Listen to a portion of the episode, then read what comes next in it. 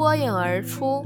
职场中的生存法则：适当的当回傻瓜。身在职场，你可能常常遇到各种各样的问题，而且每个人都有一套自己的游戏规则。但是有些人总是弄不清状况，更不明白自己该如何行事，常常会把事情弄得很糟。常言道：“难得糊涂。”也就是说，人有时候，特别在某些特定的时候，适当的做做傻瓜，但这种傻瓜要做的聪明一些。第二次世界大战中，作为前苏联最高领导人的斯大林，由于受反常的自我尊严的驱使，变得很难接受别人的意见。唯我独尊的个性使他不能允许别人比他高明。莫斯科保卫战前夕，大本营总参谋长朱可夫将军曾建议放弃基辅城，以避免遭德军的合围。这本来是一个很有战略眼光的建议，但斯大林听不进去，当面骂朱可夫胡说八道。并一怒之下把朱可夫赶出大本营。不久，基辅果然遭德军合围，守城的红军精锐部队全军覆没。等到斯大林对朱可夫说“你是对的”时，已经晚了。但是在类似情况之下，一度当了苏军大本营总参谋长的华西里耶夫斯基，却能使斯大林不知不觉地采纳他的正确的作战计划。华西里耶夫斯基的禁言策略相当别致，在斯大林的办公室，在斯大林与华西里耶夫斯基谈天说地的闲聊中。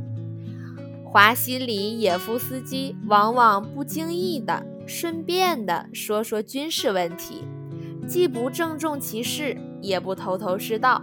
可是奇妙的是，等他走了以后，斯大林便在不经意之间想到了一个好计划。过不了多久，斯大林在军事会议上陈述了这个计划，大家都惊讶斯大林的深谋远虑，纷纷称赞。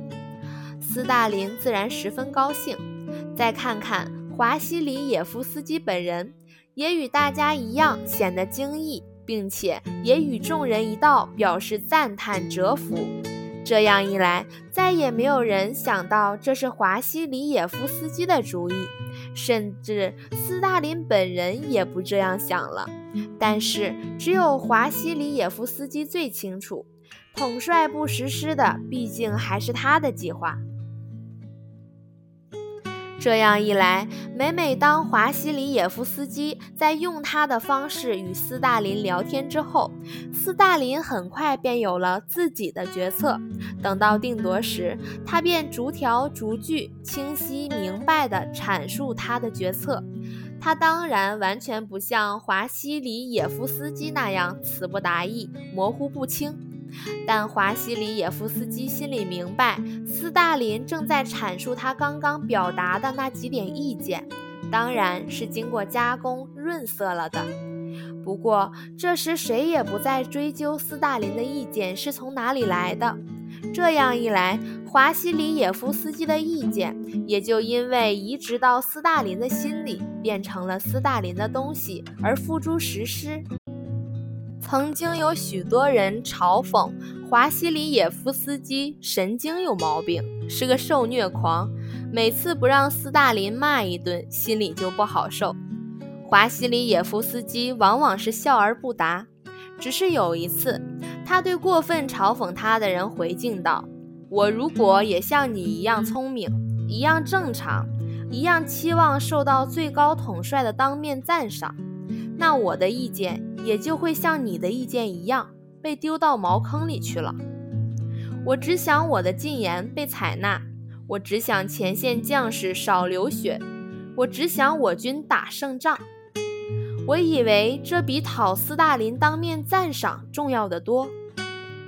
在此，我们不难看出谁是真正的智者。当现代职场之中，大智若愚之类的话好像显得太俗了，可是却很管用。